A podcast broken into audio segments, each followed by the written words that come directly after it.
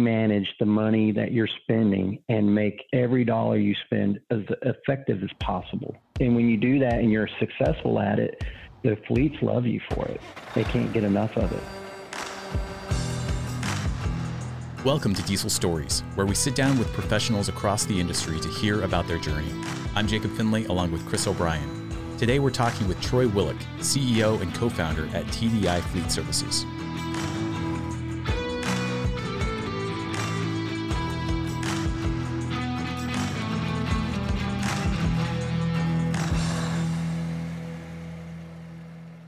Hey, Troy, welcome to the podcast.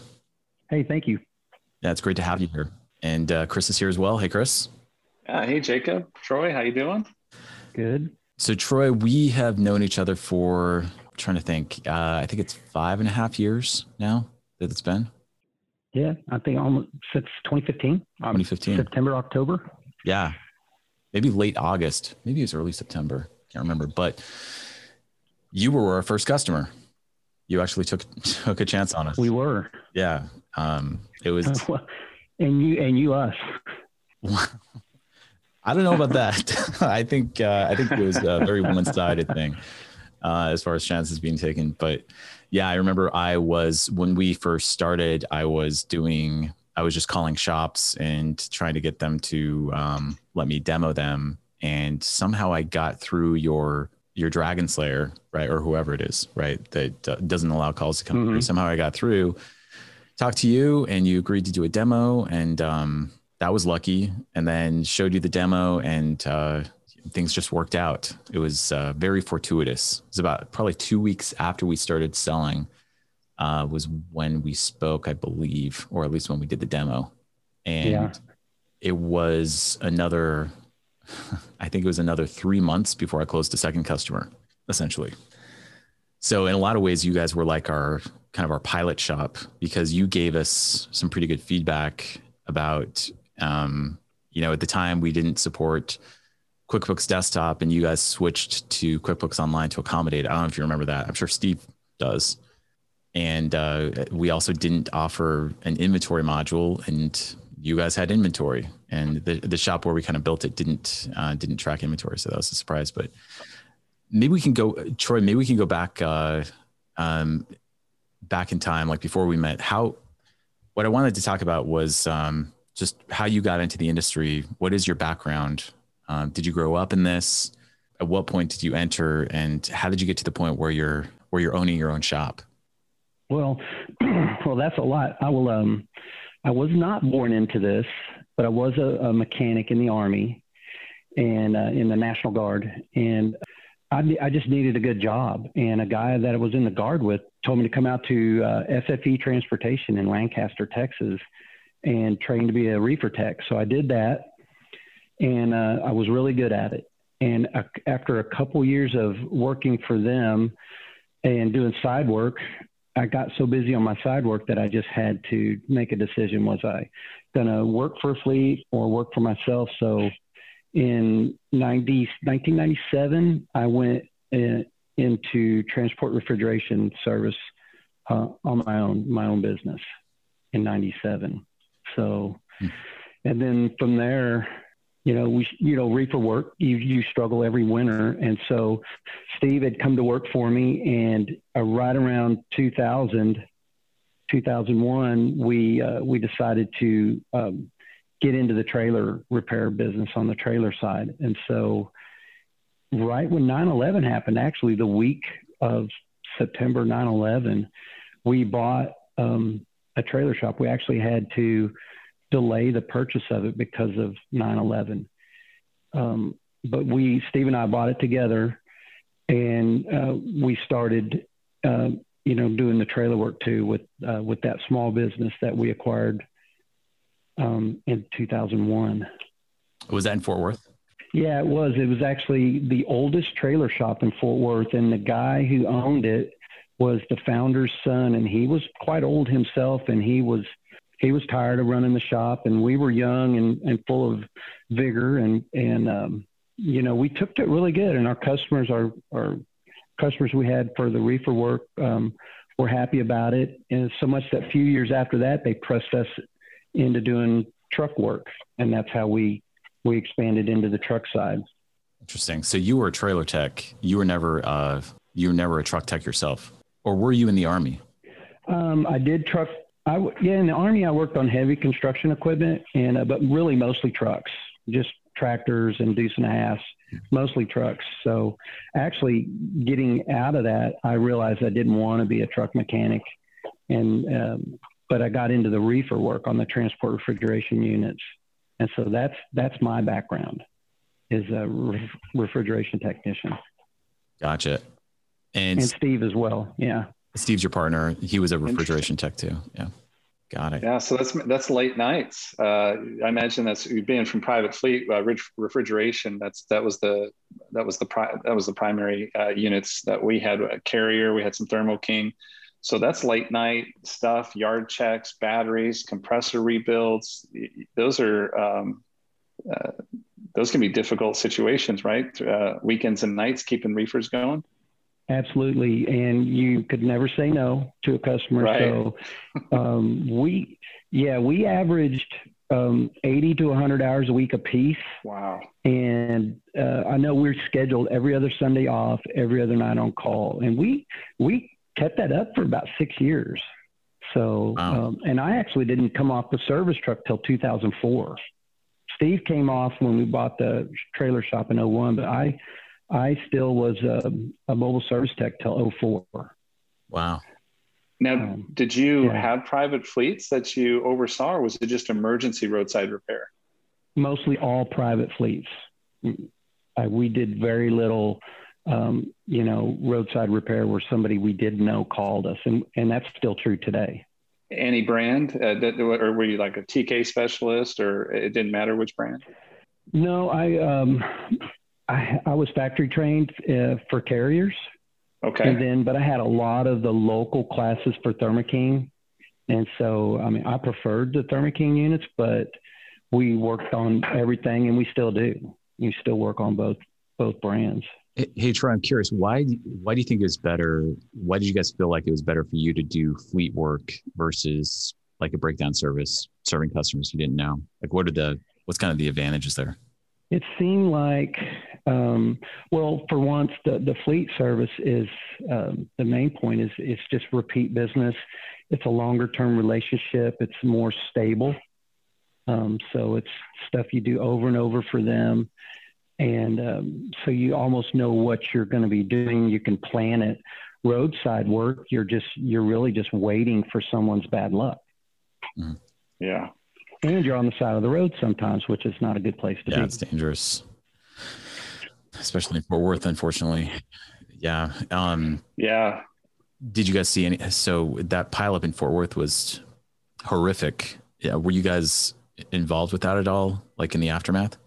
No, we weren't. But I will tell you, it was um, on the freeway right by our shop, on the express lanes. But it, uh, we weren't involved in it, and none of our employees were. Mm. We had it. We were pretty much shut down that week, so we just ran a little bit of mobile calls, and we only let the senior techs drive. The junior techs, the young guys, we didn't. We didn't let them get in the trucks because people knew there was ice on the road. Like that wasn't a surprise. Oh yeah, yeah, it was. No, yeah, that was. And those people that got in that pileup, I just I can't imagine how how bad that was for them. And that on that express lane, there's no shoulders. You're you're blocked in with concrete barricades. Right. So that's why that pileup was so bad. Yeah. So on so on the fleet work, you got to think that doing mm-hmm. um, the and we could look more into the data on this. This would be a good question to answer, but doing work for fleets, it's for it's predictable. You do it over and over again. It's repeat business, more stable. But you got to think it also helps make the techs more efficient because they they almost get to know the vehicles, right? Like the trucks and trailers. Yeah, exactly. And and um, if fleets have a common vehicle, you know, they're running the same kind of truck or the same kind of trailer. So then the breakdowns and malfunctions often repeat and the tech, you know, can get to them more efficiently as they've seen it before. Yeah. Do you guys have uh, like a rule or expectation with your customers that you don't want them taking the trucks elsewhere as long as they're in town? Is that kind of the part of the deal? No, no, we don't. We don't require that of any customer you know, I, I feel like if you're doing a really good job they're going to want to bring that to you. And that we find that with our customers that um, they really just we grow we grow into more work with them um, just by doing being real uh, transparent and doing being honest and uh, always standing behind what you do. Right. Yeah. Are you also doing like the DOT inspections? You have certified techs that are doing that and, and maintaining some of the certifications required to operate the commercial vehicles, or is it mostly repair? No, we do we do um, uh, federal DOTs. We have 19 uh, certified DOT inspectors, and then we also do in Texas. You have a commercial uh, state uh, safety inspection that uh, commercial vehicles are required to have, and we also do those. I think we have about five individuals that are licensed to do the, the state commercial inspections.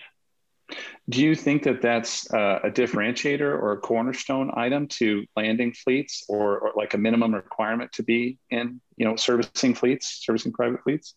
I absolutely do. I, I absolutely do because you don't qualify to do a federal um, FHWA inspection unless you're brake certified and I, uh, you know, I think that's the minimum. Any shop working on commercial vehicles should meet those minimum standards. And I think fleets expect you to be able to perform those inspections. Yeah, and you certainly yeah. don't want your fleet going somewhere else for that inspection. Right. Definitely. And you guys are finding other issues from time to time during those inspections, right? Oh, constantly constantly, even items that probably um, that uh, like in Texas, the Texas commercial inspection is really easy to pass, but it's got some odd items that are not, not in the federal inspection. So when you do those inspections, a lot of times you can find items that aren't, you know, necessarily going to take a equipment out of service, but the customer would want to know about that. Um, maybe it's cosmetic or just a driver comfort issue, but they would want to take care of that. So we we find, um, I mean, it's hard not to find things on any vehicle, even brand new trucks. Yeah, it seems like there's so many shops that don't understand that. They see themselves as a repair shop and that's pretty much it. Like they'll do the diag on whatever they need to, but they're not doing a kind of a basic inspection um, I, I mean, mm-hmm. every time a truck comes in, you guys are looking looking at it, looking it over, right, to, to double check, even if it's not a DOT or state safety inspection. Absolutely, and, in Fullbay with with your software, we built a check-in inspection, and it's um, vehicle specific, and we assign it to whenever you put a vehicle into the software, it will assign that particular check-in and inspection, and it could be a short, you know, seven item list, or you know, I think there's a half a dozen or more, or not a, maybe a dozen or more for tractors that um, we check regardless. It doesn't matter why you brought the equipment to us. If you if you asked us to, you know, check your tire pressure, we're gonna the tech is obligated to go through this checklist, and we charge for it. Yeah, it's a it's a moneymaker. You know, it's it's something you well, and it's a moneymaker, and it's also looking out for your customer. Yeah, I you think, know, you know, a lot of times drivers are not being uh, verbal or telling their their fleet operators what's wrong with their trucks. So you might be the only set of eyes they have. Right. I think that's another thing a lot of shops yeah. don't understand is that the fleets appreciate you finding stuff. It's not, I mean, the pessimistic way to look at it is, oh, you're just trying to upsell me and so forth. But the reality on the ground is that they want to keep these trucks up and running. They don't want to get an out of service violation and they they they want to know as much as they can. So it's it's actually a really nice service to to do these inspections and give them the option. They don't have to say yes, but a lot of times they will. It's really rare that a customer gets upset over us doing that inspection.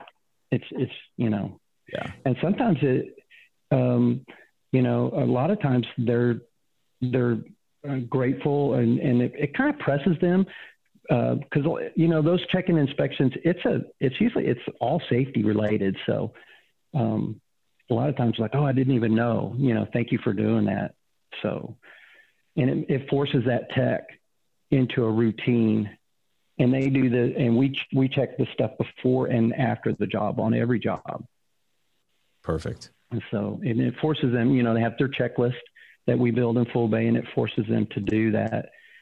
And it just it levels us up in this in the industry and makes us a better shop. Yeah, Troy, you guys are such a good example of doing things the right way. You totally, I think on so many things we just see it the same way. It's uh, it's awesome. You've taught us a lot too. Mm-hmm.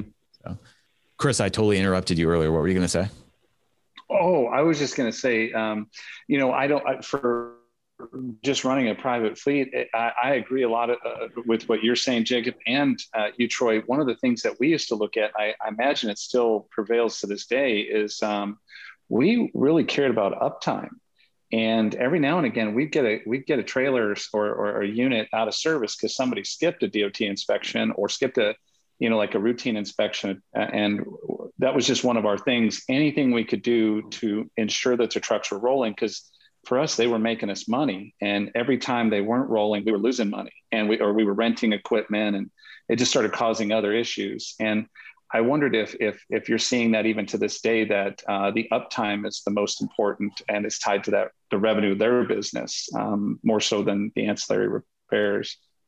It is. Um, well, I mean, some of these larger fleets are, and they're getting so much data back through their own maintenance software or through the analytics from their vehicles and their tracking software, and they understand, you know, that if a trailer sat for two days or a truck is down. It's even worse with trucks because not only are you have a tractor down, but you may have a driver sitting somewhere mm-hmm. that you're mm-hmm. compensating. So um, I think it's even more so um, today than than it was years ago, just because the data is there and you can push that data to these fleet operators and and they understand, you know, that time is money, and when you're unscheduled, when you're off, you know, out of service unscheduled, it's costing you. Definitely. I, I think the, one of the things that we would do just on reefers, because we, we would have priming events, you know, we had driver programs to, to make sure that, you know, if, if we would actually measure you if we had to call a mechanic out to prime your reefer unit because you didn't top it off.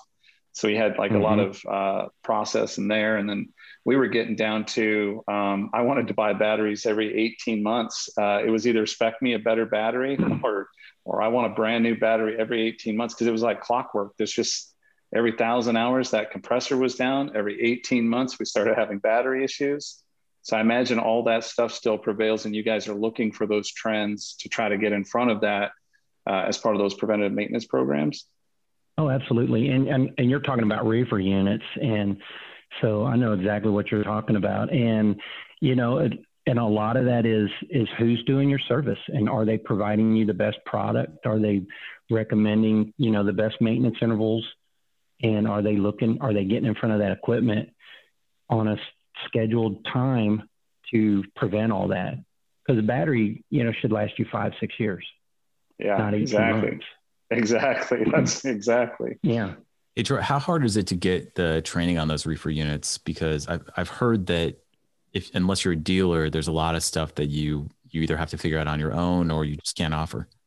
It's impossible for an independent shop to get training, and they'll never get factory training because the dealership has to sign off on it.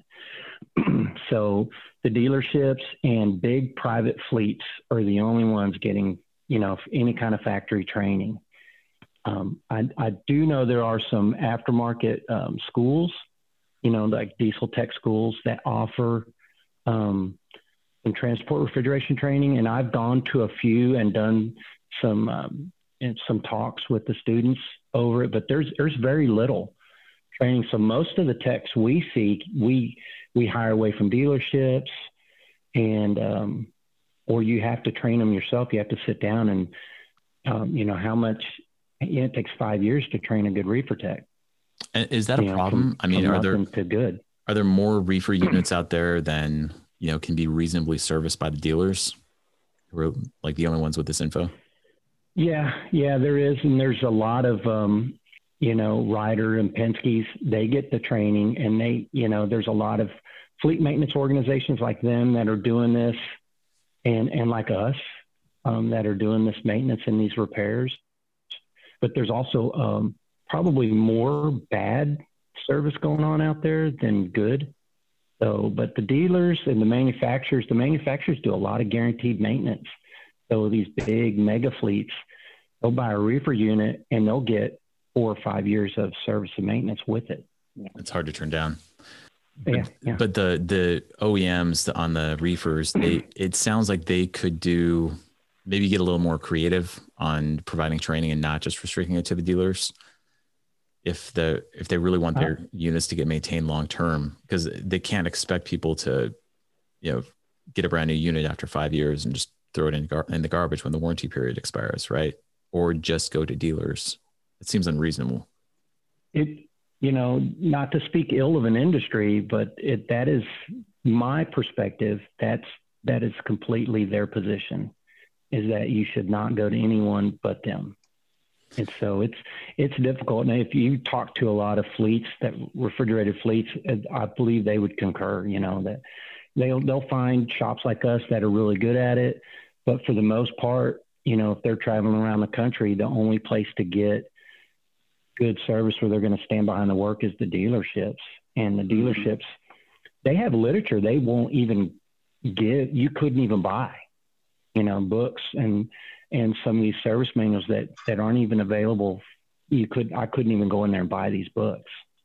That's funny. It reminds me of uh, so. I remember talking to a shop owner who services off-road equipment, and he was I think he was joking, but I think he was also kind of serious. He said, if the Cat dealer in my town burned down, I would run into the building and try to find the service manuals or something because you just mm-hmm. can't get them. He was an aftermarket dealer. So same kind of concept. Yeah. Yeah. Yeah, you have to bargain and trade and and go to some larger fleets to get books. And so, I mean, that's usually how we've been getting them. Is these fleets that can that get signed off and their techs get to go to the factory schools. We get you know service books for them. If we go in and fleet a service a big uh, like um, not Target, but somebody like Target, they have big reefer fleet, and they have a new unit out that we haven't seen. We get, we get the literature from them. So we can you know learn what what's new on that reefer unit. Just try to make it work. Yeah. Yeah. And, and it's it's to your point you're like when you're buying several million dollars worth of you know carrier units we spec an entire fleet uh, with carrier at one point. And you're right we we had factory reps coming out uh, training our shop training extended shop techs et cetera um, so a lot mm-hmm. of what mm-hmm. you're saying i can completely relate to it's locked up and they they really wanted the contract so unless you recruited their techs you, you weren't getting the talent um, you, you had to have a maintenance agreement or you negotiated it right into your contract with, with a backup vendor. Um, so hey, Troy, very interesting. Hey, Troy, how hard was mm-hmm. it? Did you say 2004 or 2006 was when you stopped working the service truck? 2004. 2004. How, how yeah. did that happen? Um, Steve was already in the office, Steve, your partner. Mm-hmm. Um, how did that come about? More time on the phone. Yeah, I was. I I catch myself out doing reefer work you know, and um, I was just on the phone more and I couldn't get things done. I was trying to solve problems. I think at that time we probably had um, maybe about 12 technicians and, and Steve and I were, um, we were the parts department. We were the pickup and delivery equipment department and we ran the shop. We were payroll. We did all the back office. It was just us two. So it got to a point where um, he just he needed help, or we were going to have to hire somebody to come into the shop. So it, it was, you know, it was also hard to give up.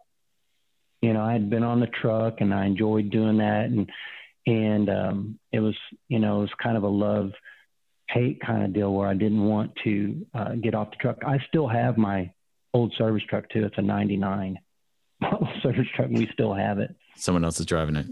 No, it's it's it's it's a yard truck now. It's it's it won't make it going down the road, but we still have it. Uh, were you the awesome. best reefer tech at the time you stepped down? I'm I'm real good. I don't know. There's probably some guys out there that are uh, more update on current products, you know, current reefer units, but I still solve a lot of problems for our reefer techs and even and customers. You know, help them troubleshoot and I still build the compressors. I'll build the carrier compressors in my home shop in uh, Thermo King. I do. We build all our own compressors for our customers, and uh, and I still build them myself. Really, I I, I heard Steve. You know, mm-hmm. I was talking to Steve a while back about setting up some parts. I didn't realize it was you. I thought you were subbing that out, but you're actually doing the rebuilds yourself. That's uh, interesting. Mm-hmm. And I imagine cost effective with your skill set, that can be fairly lucrative if you're the reman. You're basically remanufacturing your own parts to to resell. So you've cut out all the middlemen and you're you're just sourcing your parts and cleaning up. I imagine you're cleaning up the uh, cylinders and putting it back together. Yeah, Carrier is, a like an engine. Thermo Kings um, you can do everything new. So if you've got a good core and you just buy everything brand new and make you know make sure the oil pump and everything is the um, the right specs on that, but you can make them new. Carriers have you do have to bore those out, oversize the cylinders and line bore the main the main bearings on the crank, but so few people are doing it. Thermo King um, they don't sell rebuild parts to the dealerships anymore, so the dealerships don't build. So you have to buy factory remans from both brands. So um, there's only a handful of people in the whole country building them. Hmm. So we don't have any problem selling them, but I, but I don't build too many. I just do them for our customers. We don't sell them out to people. We only sell them to customers and install them. So it's one of the benefits ourselves. of being one of your customers. You get a hand built compressor yeah, by and, the owner and we can yeah. save them a, a, ton of money. It's ton a ton of money. yeah, I was going to say, money. yeah, yeah. I mean, you have a process there that uh, could actually grow, right? Because your skill set is very, very oh. hard to find. I mean, even back in it's yeah, yeah, it's uh, you have to put the brakes on, or and even building motors because no one's no one's building these engines to, especially uh, well these tier four motors, the low emissions engines on these reefer units um, nobody wants to rebuild them because you have to get them recertified. And so it's easier to buy a factory rebuilt that's already gone through the certification process to put in your reefer unit. Hmm. So now, we build a lot of motors. You were hearing back in the day, and this is in the in the heyday of um, I don't know 2006. Fuel prices were soaring. Seven, the, the economy was booming. We were starting to um, contemplate, and we started specing carrier units with electric backup so we could plug them into the dock and you know it just it mm-hmm. became it wasn't even cost effective the amount of power we, we were going to have to pull new power lines off the grid to to the campus and rewire the building. And i mean we're talking hundreds of thousands of dollars to put this infrastructure in and then fuel prices went down because the the the number of years to pay it back was too great. We got tesla and all these other brands out there with electrification on the trucks. Are you have has that technology advanced in reefer units where electrification is more realistic and there's there's different power sources? Um, I haven't seen it in any publications. There, I mean, standby electric standby has been around forever, and um, you find it on tons of local fleets, especially dairy fleets uh, like Oak Farms Dairy, um, Borden's, and people that load their equipment. They sit overnight. The route trucks. Mm-hmm. Um, pizza pizza trucks. We have several customers that um, pizza trucks that are the cold plate trucks that are yeah. electric only and they absorption plates. So um, once. I I know they're doing um, some some natural gas and Thermo King's played around with the carbon dioxide powered units that uses that carbon dioxide and as it off gases it it powers a motor that runs the fan and then the carbon dioxide goes through a coil and absorbs the heat out of the cargo area. But I haven't seen any like something like Tesla on a reefer unit that would be all electric. I haven't seen any yet.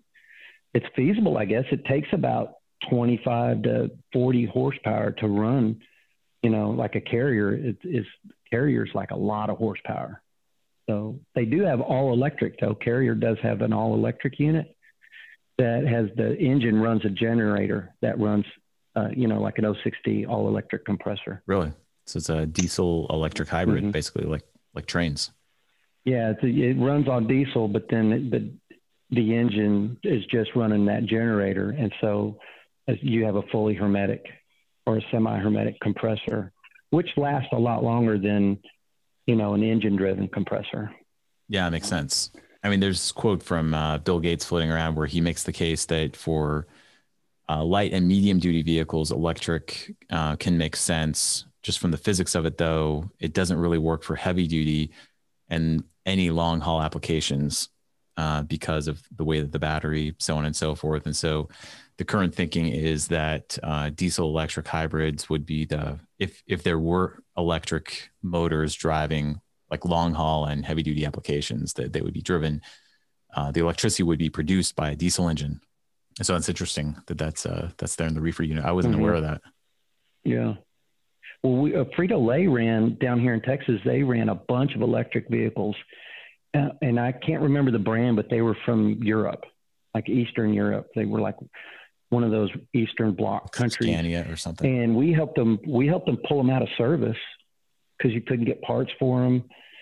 Um, and so as they would break down, we would disassemble them and, and catalog the parts for them so they could keep the fleet going. But I think they're down to not having any these days. Interesting. It's like uh, Iran with the F-14 fleet. You know about that? They yeah, and I and what, but without the government subsidies, I don't think fleets can afford to run these electric vehicles. Yeah, at some point, you know, they say at some point it's gonna we will hit the tipping point where it does make economic sense, or maybe massive government mandate shoves the tipping point forward. We'll see. When they push fuel up, you know, like Chris said, when they were going to spend two hundred thousand dollars to bring electrical infrastructure in, so they could run their reefer fleet on electricity while their equipment was parked, you know, year four they'll force us to. Yeah. Right. And Chris, what was the thing like if somebody forgets to disconnect one of those? Yeah. Those yeah. umbilicals. It was like 480 power. It hits the ground. Mm-hmm. yeah. Well, you have to, yeah, we were, I mean, like that's some serious power. That, that, that's, uh, that is some serious power. And so, you know, like a guy pulling, it's going to happen. I mean, we used to do it with cold plate trucks. You know, I was driving a cold plate truck in the early 90s, delivering ice cream. And uh, mm-hmm. we, you, I don't know, it seemed like once a month, every uh, twice a month, some guy pull out cords hanging off his truck as he's driving down the road. But that was just standard, you know, standard power. And we just, we were really concerned too that you start laying 480 out on a dock with a cable tethered to your reefer and your guy's not doing his pre-trip. It's not disconnected. Live wire on the ground in the rain. Um, huge safety concerns. And that's a lot of wire. I mean if you're if you're oh, bringing it from the back of the trailer to the front that's a lot. Mm-hmm. that's a oh yeah. and then cable. We even spec we spec some equipment to have the pigtail at the back of the trailer just to shorten the run so we, we were going all in we, we had bought a a pinch of trailers to do that. And it just, it really just, it was safety item after safety item, infrastructure after infrastructure. You know, we, we had a 50 year old building at the time. And I mean, you just can't bring, you just can't use the infrastructure in your building when you're running that kind of power and, you know, 100 trailers mm-hmm. parked indoors and stuff like that. It, it starts to compound quick. But I think it's going to still continue to come around. I, um, I, it's interesting to see here cold plates are still going and I, I, don't even know we you know the servicing of those is is probably more likely and more scalable that method for short haul but i, I would agree with you jacob too that uh, and the, the quotes from bill gates that this is going to be a tough uh, thing to crack going you know uh, all 50 states and with 80 you'd have to raise the 80,000 pound limit and uh, start to really adjust some of these payload issues. Otherwise, where are you going to haul styrofoam containers with your electric truck? Because that's about mm-hmm. all you'll get. You you're know, you're hauling batteries no around. Yeah, at the end of the yeah, day. exactly. I, I really think long term the solution is hydrogen. So you're you're still in a combustion type engine and uh, a lot of portability on power and you refueling instead of recharging, you know, sitting for hours to recharge something. So I really, my, my opinion is that the future in energy for transportation is in hydrogen. Right. That's the other side of it. either a diesel electric hybrid yeah. or a hydrogen fuel cell, uh, which is a uh, yeah. generates electricity. No emissions. Yeah. Yeah. Just there's no emission. Yeah. Yeah. One of my old college roommates uh, is helping run one of those companies. We'll see if it becomes the, you know, the, the leader. The, the one of the big challenges is building out a hydrogen fuel network, right? Because you you're going to run out of hydrogen, you know, in the middle of Kansas, and you need to be able to refill. And currently, you can't, mm-hmm. you know, you can't just pull up on a major intersection and find hydrogen or compressed hydrogen or whatever you're going to do. So they got to build that out. No, you have to you have to have water. You know, I mean they they have to have the they can do it, but I think that on the scale to put it in a vehicle is they're not there. But it's where it's just water. You know, you separate the water, the hydrogen out of the water. Yeah, I guess it takes a ton of energy to do that separation, and that's what mm-hmm. when they when the hydrogen and um, oxygen atoms recombined, you've got the that's what generates the the the force of that reaction generates the electricity the coming back in. So to get them separated in the first place, um, I guess that's one of the challenges too, just how much energy it takes to mm-hmm. reduce the hydrogen. Yeah. Yeah. But we'll see. Yeah. A lot of smart people working on it. Smarter than me. Smarter than all of us, huh? Um, Troy, you know, circling back to these fleet programs, I always thought it's fascinating. Like a lot of folks ask us, how do you get this thing started? How does a program like that get put together? And I can't tell if it's just experience uh, or maybe they're starting in the industry, but there's, you guys have like a process that you go through where you just don't fire up a deal and cut them the best. You, you got the cheapest prices around, so you land a fleet you actually put put programs together and and and in some cases you charge them to run the program and it comes with services like how does all that kind of come together how do you guys like pull that together does somebody help you do that or did you guys invent a process for setting those kind of deals up um, I think it's just kind of over the year, over, you know, 25, 26 years we've been doing this. It just, it is what's better. It's the best method. And it's, you know, it's like the truth in maintenance, and um, you really can't escape it. And so, um, it's it's not hard to it's if you can prove it, you can sell it. So you and with with Fullbay, it's really easy to prove the effectiveness of a program because we can we can you know show um, a new fleet what we're doing for an existing fleet, you know, and uh, we can redact you know the customer's name and stuff. But it's if you can prove uh, the effectiveness of it, it's not a hard sell. And so, and I will tell you, the customers that resist that, you might, you know, we we back away from those customers. They're not they're not an ideal customer to have.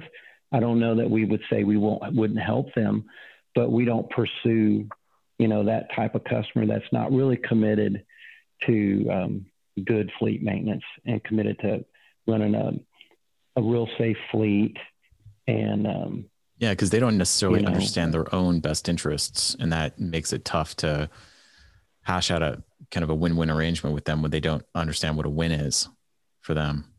And and and, and some of them are so stubborn you'll never change their mind, and it, it usually takes a catastrophic event to get those sorts of fleet managers on board. You know, with a with a, a strategic plan to manage that maintenance. That Chris, that's how we approach it is is management, not really, hey, how often can we get in there and charge you for a PM and can we get you to approve all these other repairs? It's it's from the perspective is can we manage the money that you're spending and make every dollar you spend as if, as effective as possible? And when you and when you do that and you're successful at it, um, the fleets love you for it. I mean, you know, they they can't get enough of it. We just had a international fleet ask us to take care of all their equipment in the state of Texas. That's awesome. And we sell them the managed maintenance. Yeah. Yeah. And when it. you say managed maintenance, like you're you're you're you're taking on the life cycle. Like you're saying, okay, I'm going to set up your your intervals per the spec of that particular equipment or that manufacturer. We're going to ensure that you know we we we change the oil at the right times. We do doing dry services, inspections. Like you're just covering it, so they don't they don't even have to worry about it. You, you, it's turnkey. Trucks will run, and we'll hold a, a an uptime level uh, per se. Is that is that how you approach it? Exactly. You know exactly, and so it takes it takes a lot of effort you know, to to do that. But but you know, not like a broken record, but with Fullbay, it's it it that tool has made it so much easier for us to stay on top of the data, to communicate with the customer, for the customer to respond back to us, and so it's no longer like this this humongous task of going through paperwork and tracking uh, fleets on a whiteboard or you know or begging them to work on something.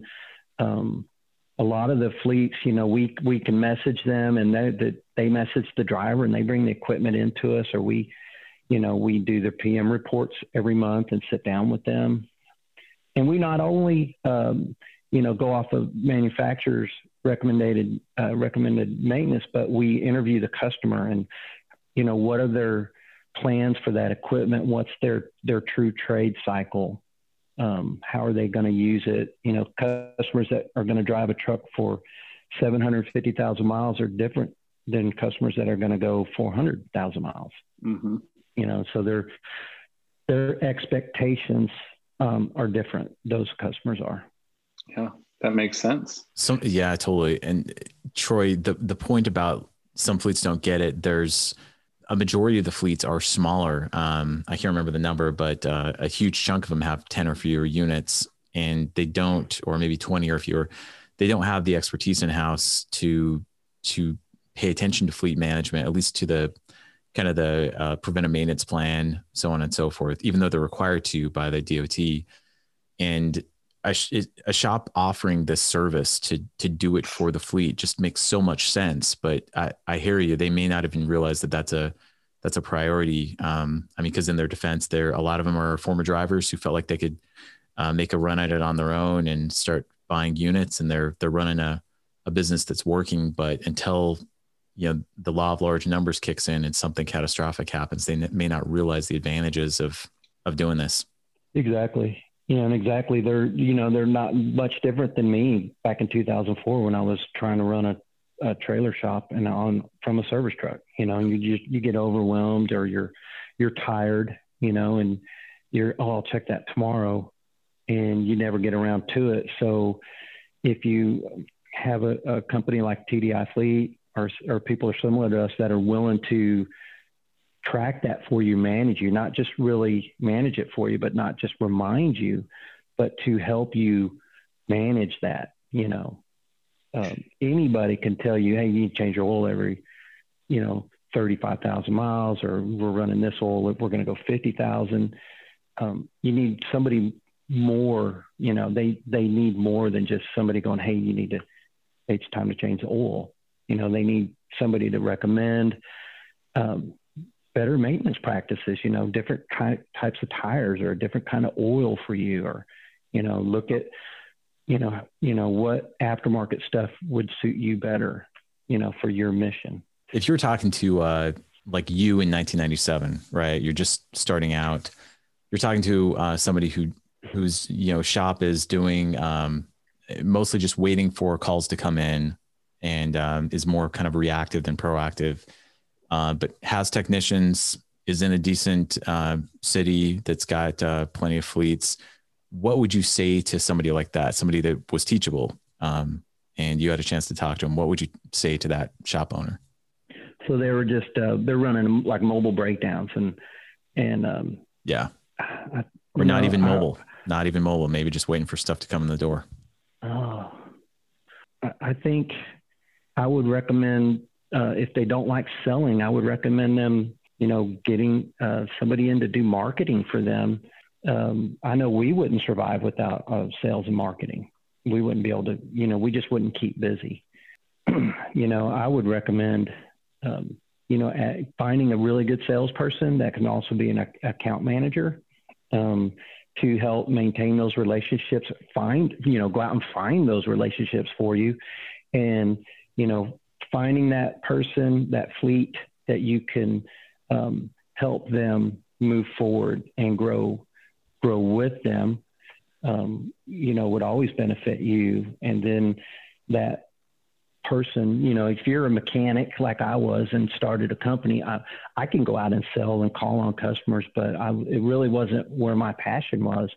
So we went out and found um, people that that that was their passion. They like to go out and cold call, and they like to uh, uh, manage those accounts and help maintain those um, those you know the PMs and help track all that stuff for us. So I think for a small shop that's just getting um, emergency work and they're trying to grow, I think um, a lot of people underestimate the power of uh, effective sales force, you know, marketing.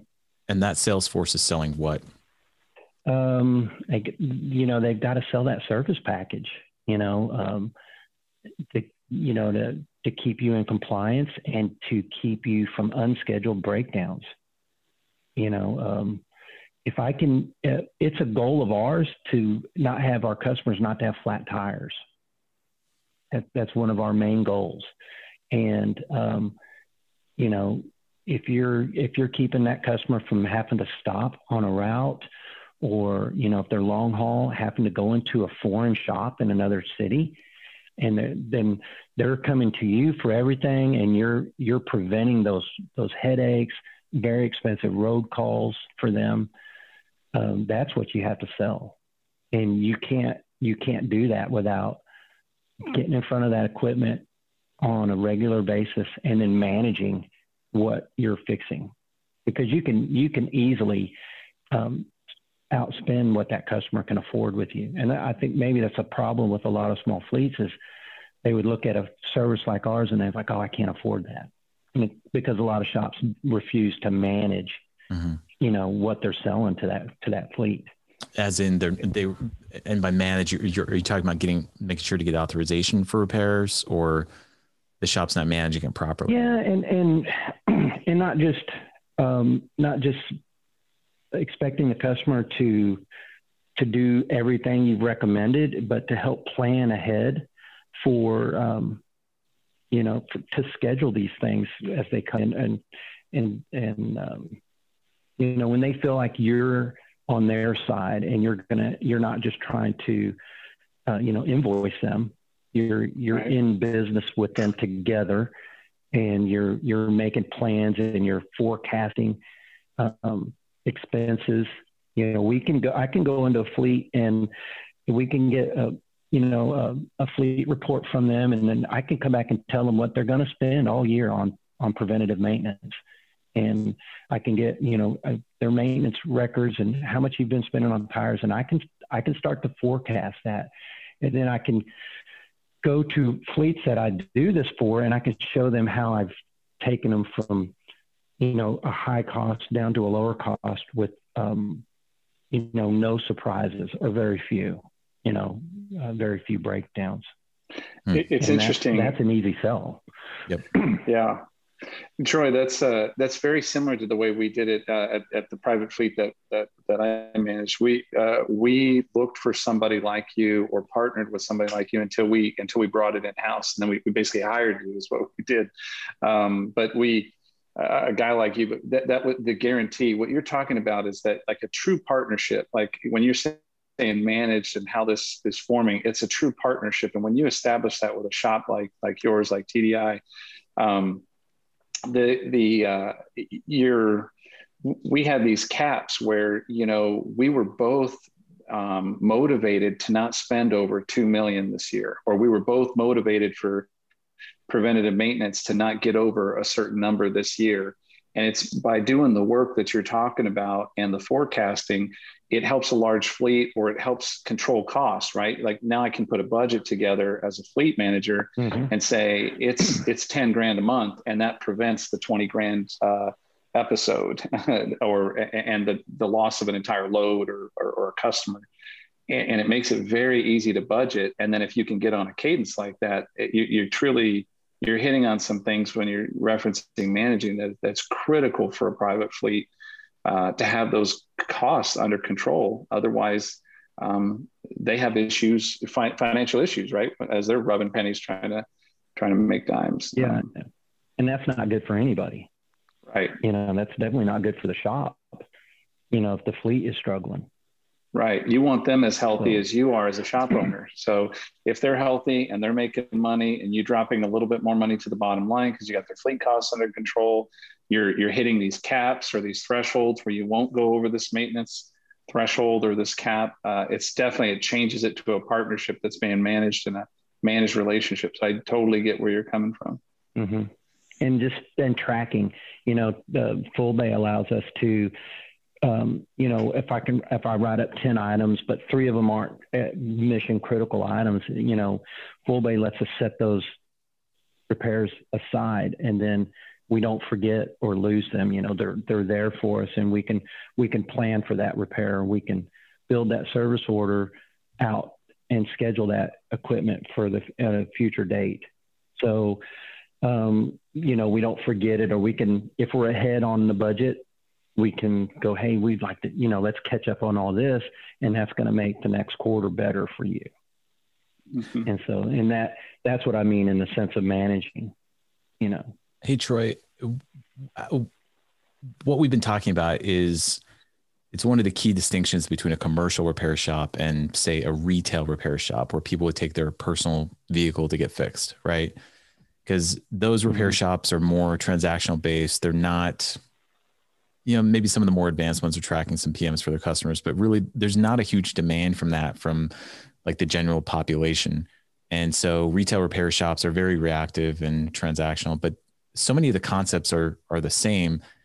Would you ever or have you ever seen this um, would you ever recommend um, one of these retail repair shops to start taking on some commercial work? Maybe start hiring some diesel techs that can uh, that can do that and so forth. Do you think there's a bridge there where somebody running a retail shop could kind of morph themselves over time into d- doing more commercial work, or is it just too far, too too big of a gap? I don't. I, I think I think the successful ones do it. I mean, if you look at Firestone, they're probably one of the largest automotive retail organizations in in America, and they are they do tons of fleet work. You know, if you've got a fleet of cars, you know, um, you, you have a Firestone commercial fleet account.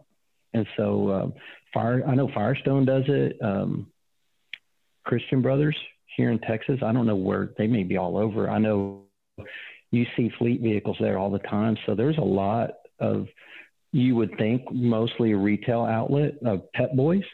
I think they do. You can get a fleet contract. I don't, but I don't believe they're doing heavy duty. They're doing white you fleet. Know, the light I don't know vehicles. too many.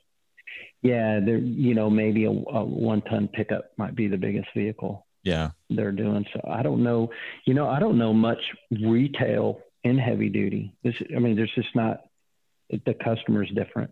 But at the end of the day, they're you know, you know even though it's a, a light duty fleet that they're servicing, what you're talking about still applies. Hmm. Maybe not quite as much because the heavy duty vehicles are tearing themselves apart through daily operation, whereas those light duty vehicles are maybe more mm-hmm. uh, hardy because they're not carrying, you know, 80,000 pound loads and so forth. So maybe it doesn't uh, yeah. quite translate. Well, you know, there's a lot to learn though from these retail outlets and not just, you know, uh, Christian Brothers. Uh, I had to use them one time when I was in Austin and I was completely impressed with their process. And we took some things we learned from them and applied them to our business. And, um, you know, QuikTrip is much to be admired. Their their process and and how they treat their employees.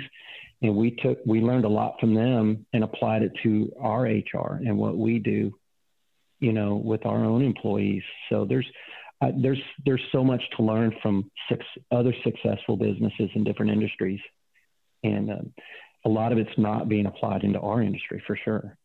So for commercial repair, working on these commercial vehicles, medium to heavy duty vehicles, the play is you gotta you gotta get a close relationship with your customers and and take over uh, or help them at least with the tracking of their PMs and making recommendations on changes to be made, so on and so forth. That's that's the play. It is the play, and and to um, and unburden them with that so they can run their company and they're but you have to you have to prove to them that you're you're going to do it you know? And so it's it's um it's a daily thing you know? And it takes a it takes a lot of effort to follow a lot of the pieces of equipment and make sure that you're you're doing everything that you sold you sold to them that you said you were going to do. And uh, I will tell you, without good fleet, without good shop software, it's impossible. It was before we met y'all. We were we were horrible at it. You know, I did it. I did it on spreadsheets, and it was it was tedious, and nobody liked to do it. Great to hear. Glad we could help, and we have to mm-hmm. continue working every day to uh, to keep doing that, uh, just making it better and better. And there's um, there's a lot of work to be done. Um, and by the way, Troy, uh, you, I know you guys are into motocross. Are you guys still doing that? Oh yeah, yeah, yeah. We we actually we we did it yesterday. So yeah, we're still active racing our, in our amateur circuits here. That's cool. And you're not working. You don't have a service truck anymore. Obviously, Steve doesn't either. Um, are you guys generally working on the business these days versus in, or how's that looking? Oh yeah, absolutely. Yeah, we've been, um, yeah, we've been able to, you know, turn our focus um, from, you know, the daily, you know, just chasing invoices and chasing receivables, and um, to operational efficiencies, or you know, um, Steve's focus is he focuses on the like the CFO side, and I do operations and meet customers, and that's what I like to do. And I, I will tell you, before Fullbay, it was just, um, you know, we couldn't, we wouldn't have been able to grow without without that software. We wouldn't have been able to be the size we're at. We it was it was hectic, and we've probably doubled our size since we've had the software.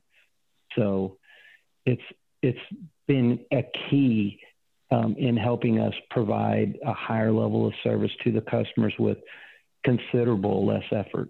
That's awesome. It's gratifying to hear. Mm-hmm. I'm glad to hear you say mm-hmm. that, considering I was the one that chased you down and was the annoying person on the phone trying to get you to demo. So it's it's nice to hear that it worked out. I, I like how you yeah. uh, embrace it too. The workflow. Uh, it's you know when you when you reference process and one of the things that we have, like a lot of folks will look for invoicing software. They just want to produce that invoicing, and and that's it, the end. But um, you know that that workflow and having a process and process improvement, everybody's got to be rowing in the same direction, following the same kind of format. And uh, I, I agree that a software has to have a workflow to it that keeps everybody going in the same direction Otherwise, uh, you, you could just fall into an invoicing trap, right? Where you that's that's all your software does, and that's that's not going to help you grow your business. Well, you or you end up with a lot of invoices that the customer is uh, unaware of. That instead of six hundred dollars, it's eight hundred. You know, now you're in a now you're in a discussion. You're so, right. You know, with that customer, but so with Fullbay, if if you you stay in that process, you know, it it's just all that stuff goes away. Protects the customer's always aware of what's going on. Yeah. Protects the owner. So protects we preach interests. it. Yeah.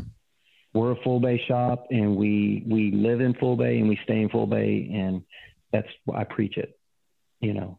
That's awesome. Any kind of anytime we have a problem, it's because we've left our process, the process that's inside the Fullbay software. Whenever something happens, there's an issue, what happened? Oh, well, we did this and we weren't in, you know, we, we left the procedure and skipped something. That's, it's always the case. And when we stick to that process, we don't have problems, zero problems. Awesome. Well, that's a, that's a great way to end. Uh, Troy, I really appreciate your time. Yeah. Uh, and uh, hope to speak to you soon. See you soon once this pandemic's over. I guess it's okay. And it's over in Texas now, right? Yeah, I think so. Yeah, well, I think it's so. Yeah, it's over. I got a haircut today. They made me uh, wear a mask, but it's pretty much you know we're ready for it to be over here. Yeah, crossing our fingers. Thanks a lot, Troy. Yep. Talk to you soon. All right, guys. All right, thank you. Thanks, Troy. Bye. Thanks for listening to this episode of Diesel Stories Podcast. Be sure to subscribe and check out dieselstories.com for more episodes.